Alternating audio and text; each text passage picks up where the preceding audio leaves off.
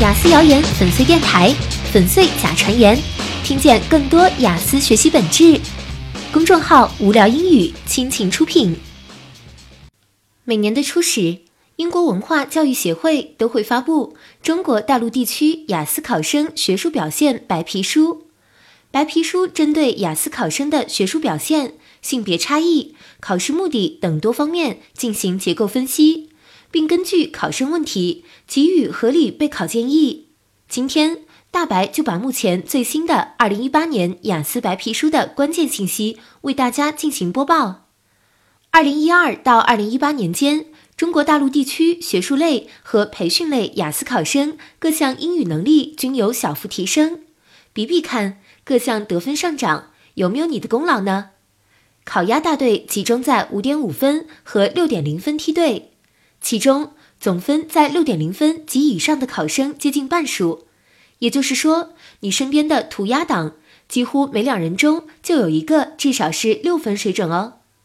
中国分数 PK 全球分数，人心努力。和全国考雅思的小伙伴们相比，咱们中国考生的平均分达到了什么水平呢？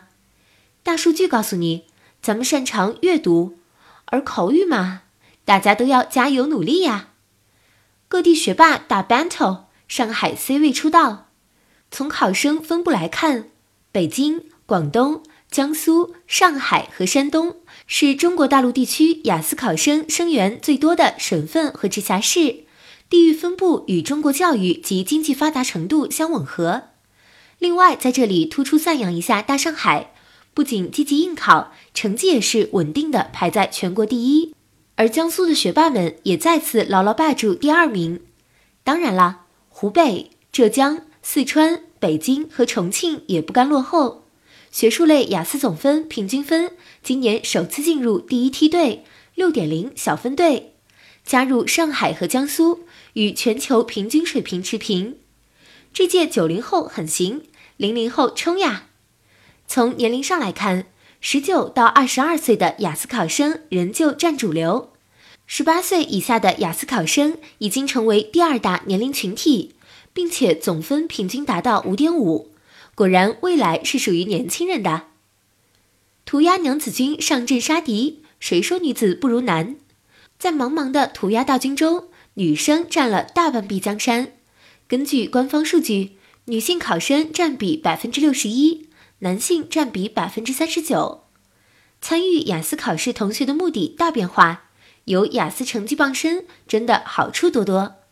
从考试目的上来看，出国留学仍是考生参加雅思考试的主要目的。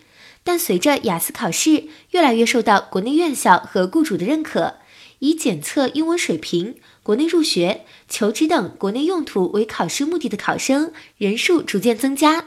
首次超过出国移民及工作用途比例达到百分之五点三，名列第二。留学读硕士仍旧占据半壁江山。从考生学历上来看，考生以申请硕士阶段为主，超过半数的考生选择申请海外硕士，占比为百分之六十二点七。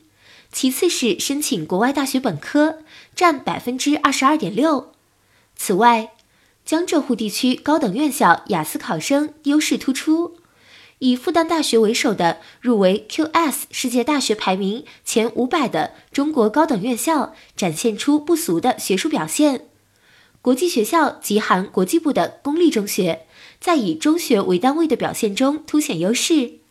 中国大陆地区高等院校雅思考生与全球考生相比，表现出过硬的阅读能力，然而仍有差距。